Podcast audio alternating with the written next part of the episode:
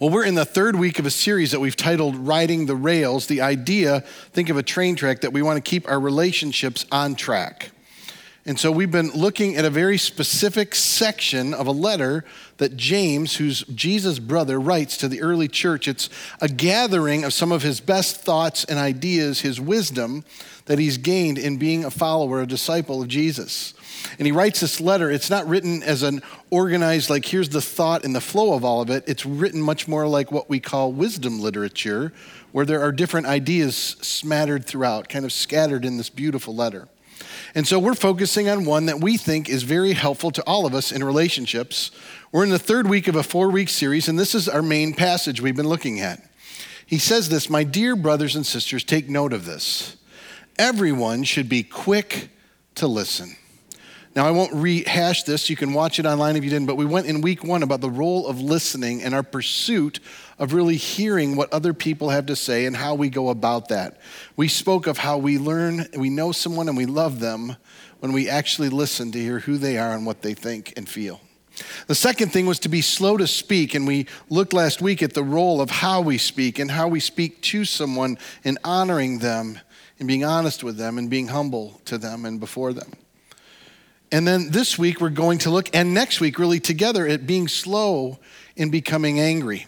Now, let me say this about it to begin with that if we do these first two things, if we learn to be quick to listen and slow to speak, this follows that we would be slower to become angry and frustrated in conversation. Today, what we're going to do is look at some of the pitfalls of how we get into conflict and what happens in the midst of conflict. Show of hands, how many of you have ever been in conflict in your life in any way? Yes. How many of you have noticed the other person is completely the cause of your conflict? Yeah, I figured. Thanks. it's a difficult thing, isn't it? Us wrestling with why conflict happens, of how it happens. And so this week we're going to look at some of the concerns, and next week we're going to look at how can we have patterns that actually follow the way of Jesus. Now, James understands this concern about how we become angry and why we have conflict. In fact, later in the letter, he gives some specificity to what concerns him. He says, What causes fights and quarrels among you? Don't they come from your desire that battle within you? You desire, but you do not have, so you kill. You covet, but you cannot get what you want, so you quarrel and fight. You do not have because you do not ask God. Now, before we go on, I want to make clear here I don't think the early church was killing each other at Uh, significance, not that none of that happened. He's speaking here just like Jesus does when he says, when you have hate in your heart, you kill. When you have desire for something over someone else, you covet, whether the activity happens or not. So he's speaking of the condition of your heart, though it can manifest in activity. And he says here something inside of us battles once we get into conflict. Now, in a simple way, you may say what it is is we have some expectation that's not met. But I want us just to begin, before we get into the specifics of all this today, and consider that we may be blind to why it is we get angry in what we do. Psalmist in Psalm 19 says, who can discern his own errors or his or her own errors? Protect me from presumptuous sins. Later, much later in the Psalms, in 139, the psalmist writes, Search my heart and see if there is any offensive way in me, and lead me in the way everlasting. In another psalm, it speaks specifically about how we can't know the depths of ourselves, but the Spirit searches us. So I want to be clear some of our trouble and conflict comes from our own blindness and struggle. But James wants us to be clear that there's something inside of us, something in our own desires that battle, that create conflict. That does not mean it's true of all of it. But I want to take you to something, it, it's an image of Jesus overcoming the devil and his return. We know that he will one day return and all will be made right. And in Revelation, it actually gives us image of what happens when Jesus makes things right. But what I want you to notice is the attribute of the devil. And make no mistake, the devil has lots of attributes. He's spoken of as the father of lies, masquerading as an angel of light, all sorts of images. But this is one that relates to conflict. It says this in Revelation 12. Then I heard a loud voice in heaven say, Now has come the salvation and the power and the kingdom of our God and the authority of his Messiah, meaning Jesus has returned. For the accuser the accuser of our brothers and sisters, who accuses them before our God day and night, has been hurled down. Satan here is given an image of accusation.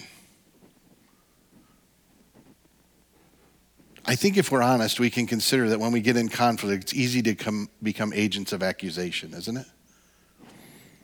I tend, in my own humanity, to think of things as either all good or all bad.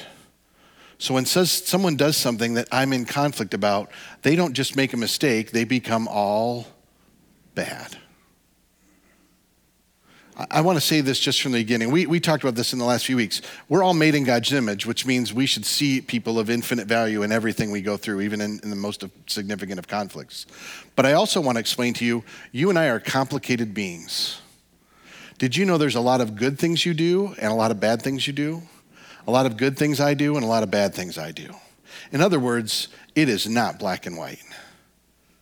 In, in Genesis, it actually refers to us as having Yetzer Tov and Yetzer Ra, which means the inclination to evil and the inclination to good. And what I want to remind us of is we all are complicated. So when there's a conflict, it's not all good and it's not all bad. It's part of our struggle in how we live. What we see here, though, is that the enemy is one who is an accuser. And do you realize at the end of time, all accusation will end? Do you realize we'll be in perfect relationship with God and each other? No more conflicts. I mean, that should bring an amen to every single one of us. It's funny, you know, in the Proverbs, I don't know why it does this, but it speaks of husbands and wives. It tells that a husband, if a wife is, it refers to it as nagging, which I'm sorry, but that's the word it uses. If a wife is getting on him about things, it's like a dripping faucet. And it says he'd like to be in the corner of the house, and then it says away at the farthest part of the roof. in case you always wondered why men run from women, right there it is in the Proverbs. I want to have the conflict. I do not want to have the conflict. And I'm not in any way blaming the women. I'm just saying this is the reality of conflict, isn't it? We struggle in actually having it in a good way, a godly way, and one that brings resolution, not accusation. You see, that's a learning part for us in this in conflict, many of us want to bring accusation. God wants us to bring resolution. I, I want to say it again. We want to bring accusation, and God wants to bring resolution. God wants restored relationships, not broken winners that divide.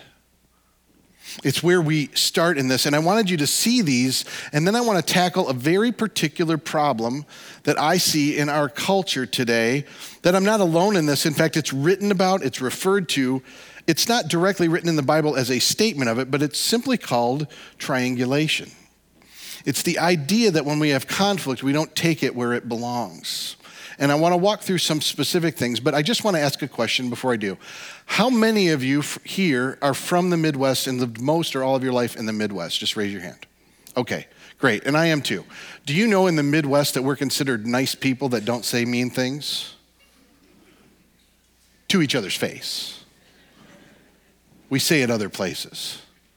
You go out to the east, it's actually called Negadelphia if you're in Philadelphia, meaning they're negative. If you go anywhere on the eastern seaboard, people just seem mad. They say whatever they think whenever they think. So they don't seem to hide their frustration, it just doesn't get resolved in a different way. But I want to speak to us because our very culture, what I'm about to talk about, I think relates heavily to how we relate to one another. So I'm going to give you three simple examples of how we triangulate. I'm going to give you them from a church perspective, but then we'll look at how that happens in families and in different settings. This was written about by a pastor named Jay Fowler. I'm using his material on this. Jay has actually even helped us as a church, but works with a company called Pastor Serve that helps churches all over the, the nation. And this is actually in a book called Pastors Are People Too, where they talk about it for the life of the church. So here's the example Mike is a worship leader and Mike drives the worship team, and Heidi's on the team. And she did not get put on the team as often as she usually does when the new schedule came out. And Heidi is upset with who? Mike. So she does what a good Christian would do, and she goes to talk to Steve about it. And she shares her struggle and her hurt and her frustration over what she thinks Mike did, why he did it, not even what he did, but why because she hasn't talked to him about it. Now she finishes that conversation, she tells the secret, and she feels better because she's kind of vented it. How do you think Steve's doing now? Steve has received her accusation. Steve might have a few other issues with Mike, and one of them's kind of close to what she said. And Steve now has a new thing to build up in his own mind. Do you see how she has become an accuser of a brethren to another brother in the statement of, I need to vent and I need a safe place to share? Now, if you think this is simply a church illustration, do you know this happens in families? I know you will be shocked to hear this. Do you know that siblings talk about each other to their parents or other siblings? Do you know parents talk about each other to their children? No? Yes. We do this with extended families and with friends. Do you know that this actually happens in environments outside of families? When you're school age and you're growing up, do you think students do this to each other? You bet they do.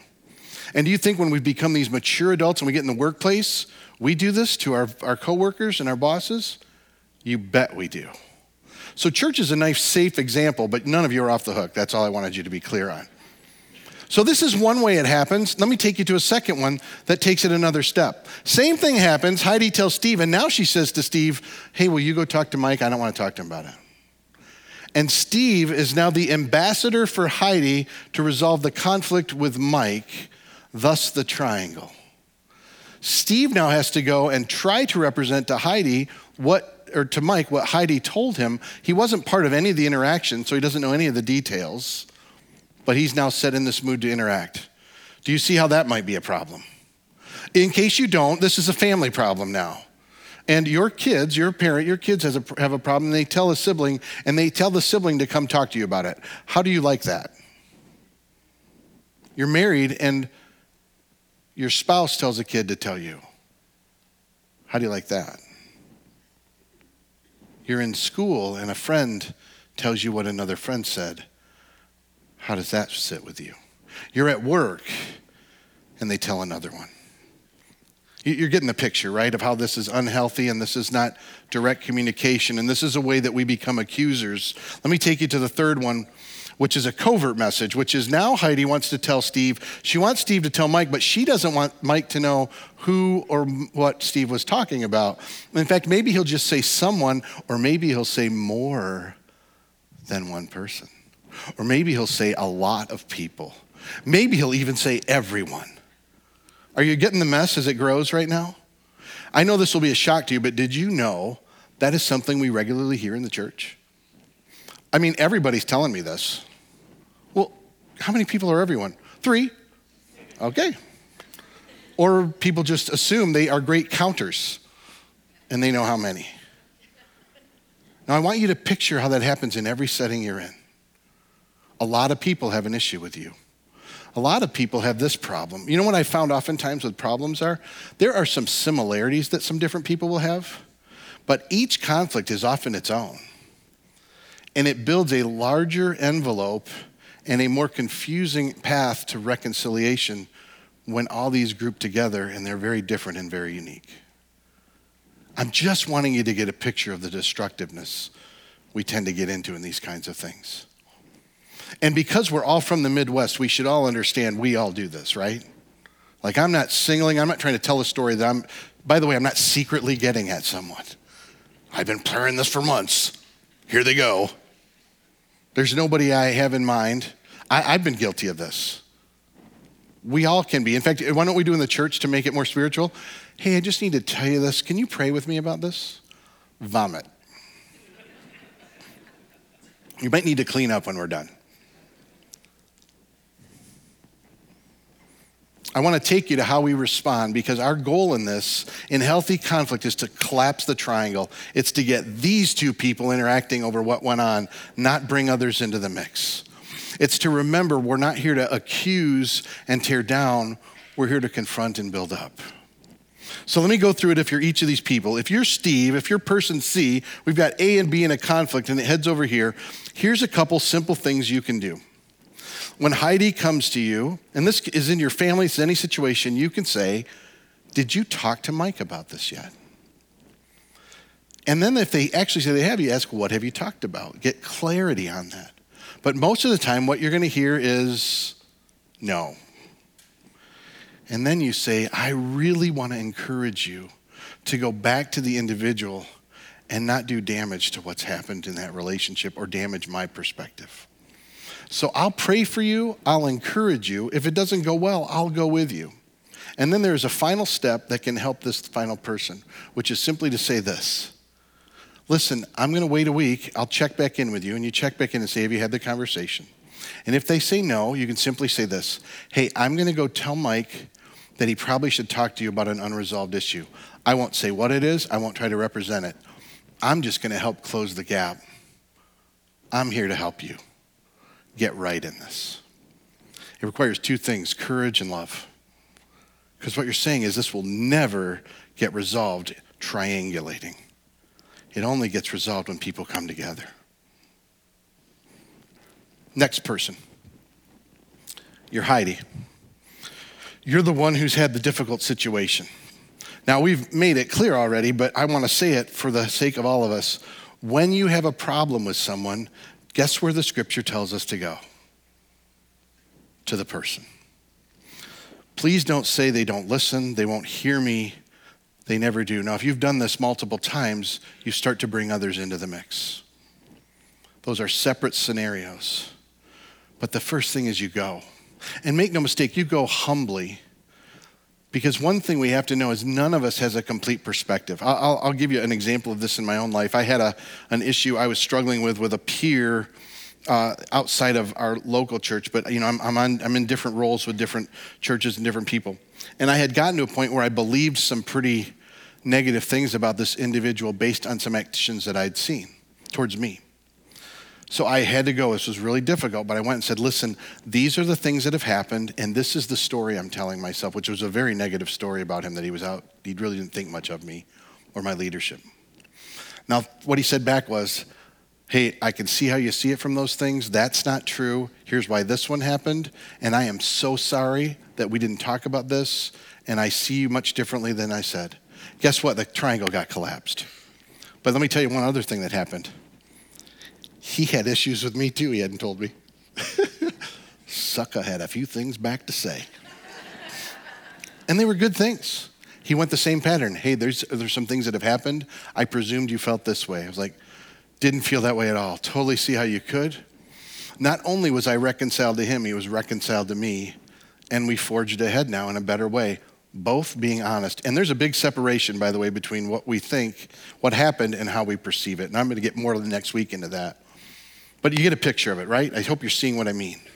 That we go back humbly to realize, you know what? I only have my perspective. I can't tell you exactly what happened. And the last thing is we go back honestly. We have to be honest. We can't do this pretending and saying a few things. I meet a lot of people that are so intuitive, they think if I just give kind of an idea around it, the other person will get it. Just so you know, they're not as intuitive as you are. And you still may not be as intuitive as you think. Be clear. Be crystal clear. But I want to tell you one more thing in this. I love that we're celebrating communion. We do it every week, but I love it particularly today because the Christian life is to be a life full of forgiving each other. Do you realize that your friends and family and church family and coworkers will fail you? It will happen. What does God call us to? Forgiveness. And I don't mean it simply. I'm not supposed to, hey, you're supposed to say, I forgive you. Have you ever done that and gone, I feel nothing but bitterness still? This is not helping. Forgiveness is Jesus suffers, he bears the burden, he dies to retribution, and he rises to new life. That's the path of forgiveness, by the way. Not trying to fix it all today. I just wanted you to see that as an aside. That's part of what will happen in this. Now, the final thing is let me take you to you're Mike. You're the one that's going to be dealing with this. And make no mistake, you will have to face not hearing great things about yourself. Most of us do not like negative feedback. Did you know that? Most of us would just prefer tell me how awesome I am and forget the rest. There's been a lot of research done on feedback Uh, one of my favorite books on it is Thanks for the Feedback, is what it's titled. Been at lots of leadership conferences where they speak about this. But they've, through research, they found three triggers that keep us from hearing feedback. And I just want to quickly go over them because they might be helpful to you. One is called the truth trigger. And what it means is something in the feedback is not true, so you tell yourself everything about the feedback is not true. Do any of you have that skill honed? Because I do. I am really good at finding out what's not true and dismissing everything I hear. That's what we tend to do when someone comes to us. Second one is called uh, the relationship trigger. And have you ever had somebody come and tell you more truth than you thought your relationship warranted? Like, I don't know you this well. Back off. Just so you know, in the role of a pastor, apparently all of you feel you know me quite well. And I still take it, but sometimes I'm like, I don't know them that well. Okay. Sometimes we dismiss feedback because we don't have that strong of a relationship. And we say, I don't know or trust you enough to receive this. Again, we dismiss it though. It's the third one, and the one I struggle the most with, which is called an identity trigger, which is when someone gives you negative feedback, you say, I'm not okay, something's wrong with me, I'm fatally flawed, I can't receive this because I'm all bad. Now, I tell you all those to be reminded something will most likely trigger when you get negative feedback that says, I need to dismiss this and get rid of it as quickly as I can. What you need to do is discern it. You don't need to get rid of it. You need to discern what's true in this. What do I have to evaluate in this? So, if you are Mike and you're getting it, your first thing is you need to ask the Lord to help you see what might be true in it. You need to be at a place where you go, I really want to seek this. You need to listen graciously and you need to rest in who you are in the midst of it. Three kind of simple things for all of us in this that I think we can all grow from. Now, I wanted to, I, meant to do this earlier, but I want to go back to it just because it's a particular scenario. I see it. It'll probably make some of you laugh and some of you squirm. But one of the places I've seen this triangulation most happen is in the life of parents of athletes. Did you know that most of us are not pleased with our kids' coaches? I see a coach and I kind of want to walk up to him and just go, hey, just preemptively, I'm sorry. Like somehow we think coaches are supposed to be perfect as they coach our kids for that huge check they get that aren't they winning the championship and figuring everything out. Do you know how often as parents we talk about the coach to other people? You squirming yet? I'm using it as an example because it's a common one. But what I want to ask you is will you begin to ask the Lord, are there places I feed accusation, not restoration? God's calling us to something different. Some years ago, uh, I preached a message uh, from the Psalms. It was one of the first messages I gave, and it was a little, in it was a statement about gossip. And I had this experience that I've just, it's always marked me. I told a simple story. It's a story that I think Billy Graham initially told, but it's been told many places. It's a story of a woman who goes to a vicar and uh, she tells him she's been gossiping and says, What should I do? And he tells her to go to each home where she's gossiped about that person and take a feather and leave it on the doorstep. And then she comes back and she says, I did all that and I don't feel anything different. He says, Now I want you to go back and pick up every feather. She goes back, and guess what? Every feather is gone because the winds have blown since then. And she comes back and says, I, I can't pick this up. They're all gone. And he says, I want you to understand that's how it is with our words.